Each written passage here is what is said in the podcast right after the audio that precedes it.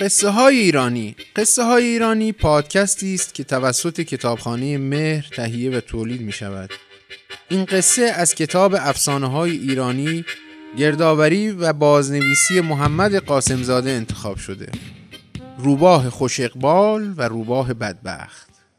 یکی بود یکی نبود، غیر از خدا هیچ کی نبود. در زمانهای قدیم یک روباهی بود که پیر و از هر دو چشم کور شده بود و پشم و پیلیش ریخته بود و تمام بدنش را زخم فرا گرفته بود.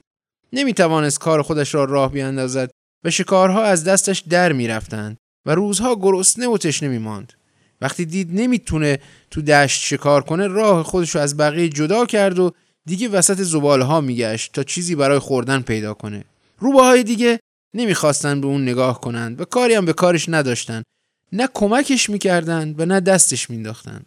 روزی این روباه رفته بود توی زباله‌دانی و داشت دنبال غذا میگشت و خاکستر قدیمی تنوری را زیر و رو میکرد که پوزش خورد به یک سکه سیاه که به نظرش خیلی چیز عجیبی میومد.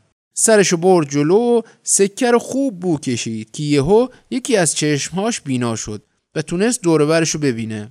فهمید بینا شدن چشمش از این سکه است. زود اون یکی چشمش هم مالید به سکه و دید سوی چشماش برگشت. دیگه از خوشحالی روی پاش بند نبود و نزدیک بود از خوشی پس بیفته. مدتی طول کشید تا پی ببره چه اتفاقی افتاده و حالا باید چیکار کنه. زود تن زخمیشو به سکه مالید. زخم‌ها یکی یکی خوب شد و به جای پشم‌هایی که ریخته بود، پوست و پشمی بیرون آمد. به چه خوشگلی!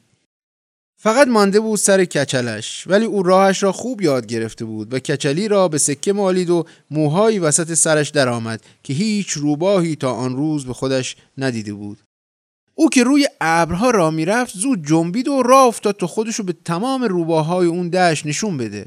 میخواست کاری کنه تا اونهایی که تا دیروز بهش اعتنایی نمیکردن به چشم خودشون ببینن چطور بخت اون رو آورده.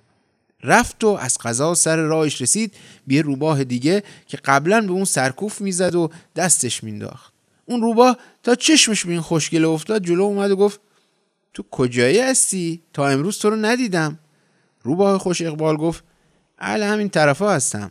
آن یکی روباه گفت پس چرا تا حالا تو رو ندیدم؟ و روباه تمام سرگذشتش رو برای اون تعریف کرد. اون روباه تا این حرفو شنید معطل نکرد و راه افتاد به طرف همون خرابه و تا رسید و سکه رو پیدا کرد، چشماشو به اون مالید و خب معلومه که چه اتفاقی افتاد. از هر دو چشم کور شد و چون ترس به جونش افتاده بود، تمام تنشو زد به اون سکه. تمام زخم‌هایی که از تن آن روباه رفته بود افتاد به جان این یکی. به این صورت دوتا روباه جای خودشان را عوض کردند. یکی با خوشبختی زندگی کرد و آن یکی گرفتار اقبال بد شد. اولی در دشت میگشت و شکار پیدا میکرد و دومی در زباله‌دانی پوزه میکشید تا خورد و خوراکی گیر بیاورد. این داستان بازنوشته است از افسانه روباه خوششانس و روباه بدشانس از کتاب 55 افسانه ترکمنی برای نوجوانان، گردآوری عبدالصالح پاک.